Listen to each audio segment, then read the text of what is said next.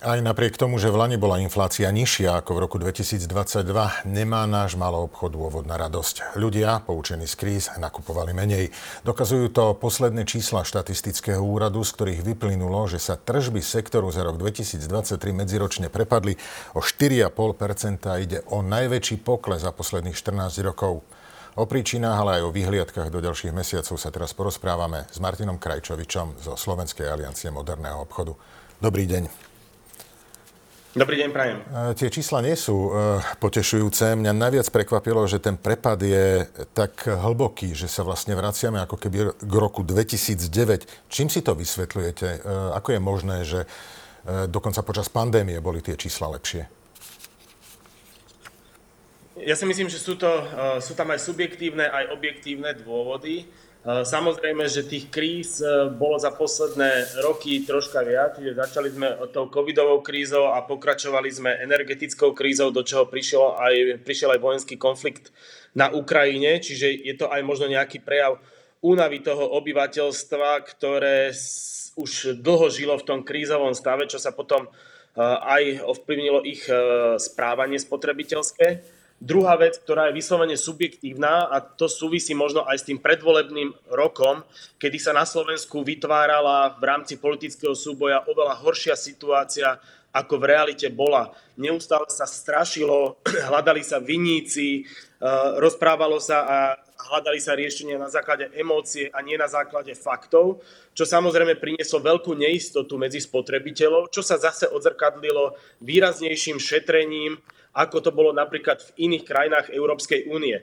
Dá sa povedať, že vlastne to, tým, tým vytváraním neustáleho strachu vo verejnosti sme si dobrovoľne a úmyselne poškodili vlastnú ekonomiku, pretože ten maloobchodný trh to nejakým spôsobom prežije v rámci konkurenčného prostredia, ktoré tu je, ale štát mohol výrazne viac vybrať napríklad na DPH a keď sa pozrieme v rámci konsolidácie verejných financií, mohol napríklad menej zdaňovať iné sektory alebo mal by oveľa ľahšiu pozíciu aj v konsolidácii verejných financií na tento a budúci rok. Čiže sú to také, také, také strelenie si do kolena. Potom tu vidíme aj objektívnu príčinu. A tá objektívna príčina je, že e, reálne na Slovensku máme v priemere rovnaké ceny, alebo teda priemerné ceny, ako je aj inde v Európskej únie, ale naši ľudia majú nižšie platy, ako je to v iných krajinách. To znamená, že pri priemerných cenách musia vynaložiť zo svojej mzdy viac peňazí napríklad na potraviny alebo bývanie, ako je to v iných krajinách. Čiže z tohto, tohto dôvodu aj objektívne ten prepad je aj vyšší ako napríklad v krajinách západnej Európy, ale kopírujeme tu napríklad aj Českú republiku, ktorá zaznamenala podobný prepad maloobchodného trhu. Existuje nejaký rozdiel medzi jednotlivými sektormi, alebo je to niečo, čo postihlo kompletne celý maloobchod? ten malý obchod je na toto citlivejší práve kvôli tomu, že sú to dennodenné výdavky. E, samozrejme, že postihlo to, postihlo to aj realitný trh napríklad, lebo e, tie investície, ktoré boli väčšie, tak sa odkladali. E, na druhej strane ten maloobchodný trh žije z jedného dňa na druhý, pretože tá spotreba je v ňom dennodenná a napríklad sú potom isté obdobia, kedy ten zásah môže byť citeľnejší Napríklad, keď si zoberieme Veľkú noc, ktorá je druhé najväčšie e, obdobie pre malý obchod, tak e, v tom čase ten trh sa prepadáva výrazne viac. Na druhej strane tú pozitívnu nejakú vec sme zastihli na Vianoce, kedy ľudia odkladali napríklad spotrebu a na tie Vianoce si ju potom troška dopriali, čiže tam vidíme ako keby taký nádych toho maloobchodného trhu, ktorý ale ďalej potom zaznamenal opäť prepad, čiže Eh, bolo to viac menej nejaké obdobie, kedy ľudia si odkladali možno financie, aby tie, tie vianočné sviatky dokázali prežiť možno lepšie ako, ako ten eh, bežný rok, ktorý bol predtým.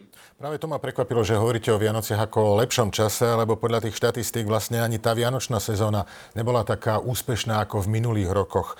Bola vraj výrazne slabšia. Uh, áno, ako podľa čísiel aj Vianočná sezóna za, zaznamenala uh, nejakú stagnáciu alebo prepad. Na druhej strane ale počas toho roka sme mali aj horšie mesiace, kedy ten prepad bol uh, najmä teda na jar a začiatkom leta bol výraznejší. A to súvisí naozaj vtedy aj s vrcholiacou kampaňou, kedy potraviny, alebo kedy tá situácia sa vykreslovala na Slovensku oveľa čiernejšie, ako reálne bola kedy sa naozaj aj hľadali vinníci, ktorí proste boli na základe emócie. Napríklad po zverejnení finančných výsledkov aj veľkých obchodných sietí v septembri minulého roka sa tá situácia začala troška ukludňovať, keď naozaj aj tá verejnosť videla, že tie veľké obchodné reťazce výrazne tlmili infláciu na Slovensku a tá situácia nie je až taká, ako by bola.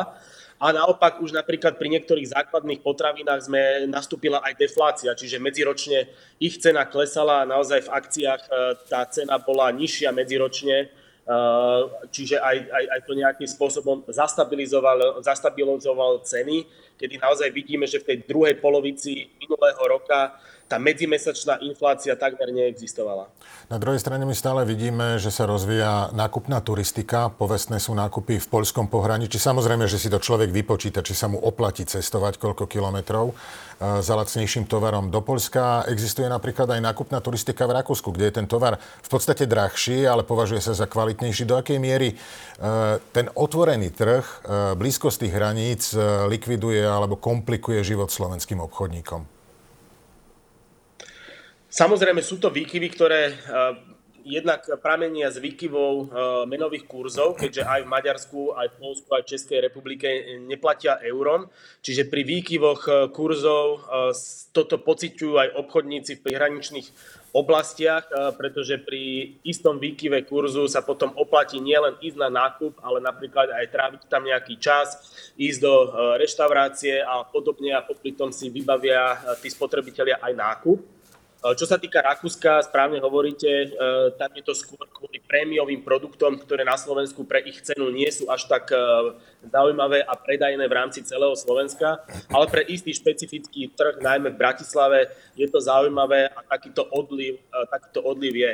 Keď napríklad na porovnanie, aby si ľudia vedeli predstaviť, aký veľký trh berie vlastne v Bratislave, Bratislave, Bratislave prichádza vlastne do Rakúska, tak v rámci prvého lockdownu, eh, keď eh, pri pandémii COVID-19, tak ten prvý lockdown znamenal, že v tých prihraničných oblastiach v Rakúsku klesli tržby až o dve tretiny. Čiže naozaj výraznú alebo podstatnú časť eh, tržieb tých obchodov v pohraničí v Rakúsku tvoria vlastne Slováci, prípadne aj Maďari, ktorí chodia nakupovať do Rakúska prémiovejšie produkty, ktoré na Slovensku pre ich vyššiu cenu nie sú predajné. Pán Krajčovič. Vo všeobecnosti ale spôsob Áno? Dokončite, dokončite. Vo všeobecnosti ešte druhý faktor, ktorý do toho vstupuje, tak je samozrejme DPH.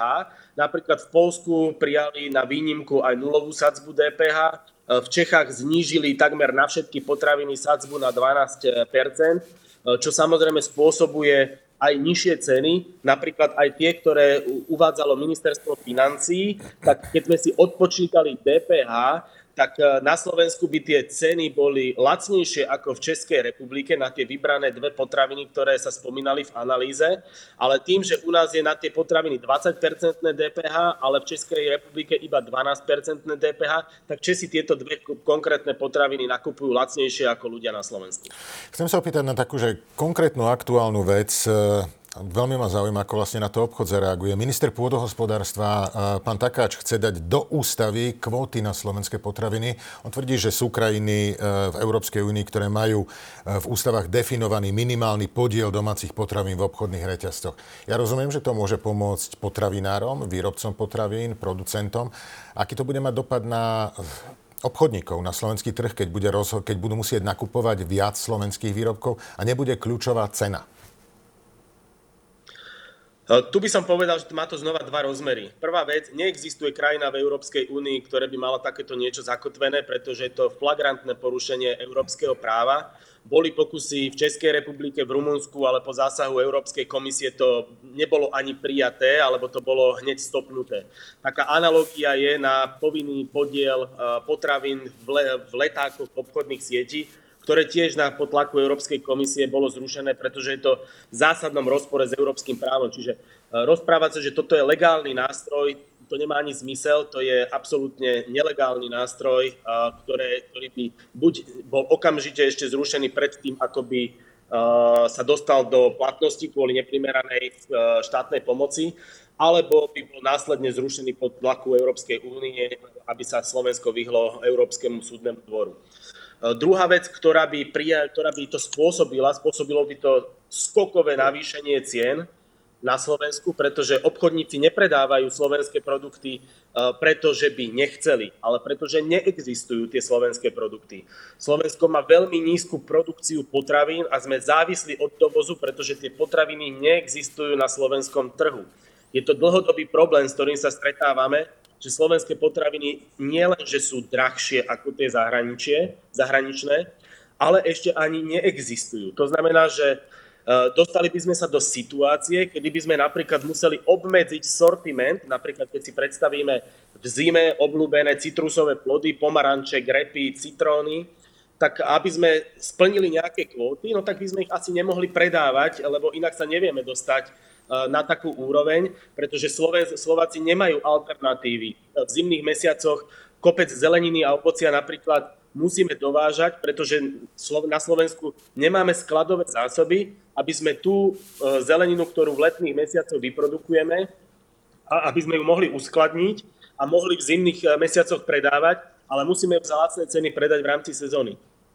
Tých problémov je oveľa viac, zo všeobecním, prinieslo by to nedostatok potravín, e, muselo by sa pravdepodobne aj zúžiť sortiment a prinieslo by to skokové navýšenie cien, kvôli tomu, že e, by to vytváralo monopol na niektoré potraviny, e, ktoré, ktoré proste na Slovensku by sme mali a rovnako by to mohlo priniesť aj nedostatok potravín, čo by sa samozrejme tiež veľmi negatívne odzrkadlilo v cenách. Toto považujeme naozaj za veľmi nešťastné vyjadrenie, ktoré sa nezakladá na pravde a prinieslo by to katastrofu pre slovenských spotrebiteľov, čo sa týka cien a dostupnosti tovarov. Naozaj poďme to poctivou cestou, nerozmýšľajme na základe emócií, ale na základe faktov. E, jediná, jediný spôsob, akým zvýšiť e, podiel slovenských potravín e, na pultoch, tak je, je ísť po vzore Polska, Českej republiky a Maďarska, kde to nebolo dosiahnuté kvótami, ale bolo to dosiahnuté masívnou podporou polnohospodárov a potravinárov, rovnako zameraním sa napríklad aj na zahraničné investície v rámci potravinárstva, pretože napríklad v Polsku, ale aj v Maďarsku e, tie potravinárske podniky alebo tie potraviny maďarské a polské, ktoré sa predávajú v reťazcoch, nemajú za sebou polský kapitál, ale zahraničný kapitál, ale produkujú sa v Polsku. To je presne tak, ako napríklad v automobilovom priemysle sme veľmoc, ale samozrejme sme to dosiahli zahraničnými investíciami a toto by, to, takúto analógiu by sme potrebovali spraviť aj v potravinárstve, kde by sa potom aj prvovýroba mohla napojiť na spracovateľský priemysel. Momentálne ten spracovateľský priemysel na Slovensku chýba a dlhodobo nevieme vlastnými prostriedkami tento spracovateľský priemysel na Slovensku vybudovať. Kvóty to, tomu nepomôžu. Kvóty naopak e, zvrátia takéto možnosti pretože aj napríklad dnes, ak štát nebude negatívne zasahovať, tak je veľký predpoklad, že tie ceny e, sa aj v obchodoch sa budú naďalej znižovať a inflácia bude klesať.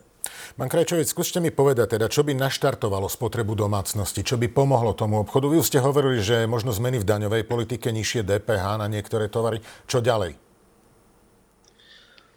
Presne tak, akože to, čo potrebujeme, to sú e, to, to je v prvom rade nastaviť e, podmienky pre polnohospodárov a potravinárov na úrovni krajín V4 pretože drahé slovenské potraviny e, robia s drahšími aj tie, tými zahraničnými, pretože tu chýba konkurencia pre tie zahraničné potraviny, aby museli aj ponúkať obchodníkom e, nižšie ceny na svoje produkty, pretože slovenské potraviny im nekonkurujú, pretože sú drahé. Druhá vec je DPH. Samozrejme, e, máme jednu z najvyšších DPH v rámci regiónu, čo znevýhodňuje slovenských spotrebiteľov. A druhá vec je vysoké daňovo-odvodové zaťaženie, ktoré máme jedno z najväčších e, v rámci Európskej únie, čo odkrajuje ľuďom e, naozaj výrazne prostriedky zo svojej mzdy a zarábame menej ako v iných krajinách. Keď to spriemerujeme, tak na Slovensku, ako som aj v úvode povedal, tie ceny sú na úrovni priemeru Európskej únie, ale platy, mzdy sú pod priemerom Európskej únie. To znamená, že Slováci musia vynakladať na potraviny, ale aj bývanie a iné veci viac ako e, ľudia v okolitých krajinách. To znamená, že potrebujeme naozaj podporiť podnikateľské prostredie, podporiť e, v rámci e, politiky tak podniky, aby mohli utrácať viac na vyššie mzdy, e, ktoré by sa potom aj prejavili v rámci, e, v rámci spotreby. E, druhá vec je hlavne sa vyvarovať akýmkoľvek zásahom dnes do silného konkurenčného prostredia, ktorý hrá v prospech spotrebiteľov. Naozaj, ak sa dnes nič zásadné nestane, tak ten predpoklad je, že reálne mzdy na Slovensku budú stúpať, čo môže oživiť ďalej aj malobchod a ak štát nebude negatívne zasahovať do konkurenčného prostredia, tak naozaj, ak sa nič mimoriadne nestane, tak je to dobrá správa pre všetkých spotrebiteľov na Slovensku, že tie ceny by mali byť stabilné, e, mali by sa buď znižovať, ale určite by sa nemali zvyšovať, e, pretože naozaj e, nečelíme teraz už, tie, tie ceny sa na tých svetových trhoch upokojili, aj čo sa týka cien komodít, aj čo sa týka cien energií, aj len otázkou času, kedy sa to bude viac a viac pretavovať aj v tých pultových cenách pre spotrebiteľa, tak ako aj v iných krajinách. K tomu ešte dodám, pán Krajčovič, že podľa posledných odhadov by po dvoch rokoch mohli reálne platy konečne rásť, čiže tá kúpna sila eh, obyvateľstva by mohla byť kvalitnejšia. Myslíte si, že ten rok 2024 by nemusel zopakovať teda ten negatívny trend predchádzajúceho roku, že by ste sa mohli vrátiť aspoň k tým predcovidovým číslam? Pokiaľ sa nič mimoriadne nestane a nepríde k nejakým aj negatívnym zásahom do, do trhu, tak tie čísla by sa mali zlepšovať, ten predpoklad je pozitívny a myslím si, že aj tá nálada obyvateľstva by mala byť pozitívnejšia. Teraz je len veľmi dôležité od toho, aký aj politici vyšľú signál do tej verejnosti, či budeme naozaj prezentovať tie pozitívne veci, ktoré sa e, dejú, alebo budeme ďalej šíriť strach a paniku v rámci spoločného trhu, čo nám zároveň aj poškodzuje naozaj ekonomiku, znižuje výber DPH a podobne. Čiže teraz je veľmi dôležité nastaviť aj tie konsolidačné opatrenia tak, aby sme nezaťažovali sektory, ktoré, e, ktoré sú nízkomaržové a ďalej to pretavujú, potom e, musia to pretaviť aj do cien rovnako aby sme nezaťažovali e, výraznejšie občanov, e, alebo teda reálne mzdy, aby na Slovensku stúpali. A tým pádom e, naozaj je predpoklad, že tá situácia sa bude počas roku 2024 zlepšovať. Ďakujeme pekne. To bol Martin Krajčovič, Slovenská aliancia moderného obchodu. Ďakujeme za váš čas a za vaše slova. Ďakujem pekne, dovidenia. My si dáme krátku prestávku a vrátime sa s ďalším spravodajstvom.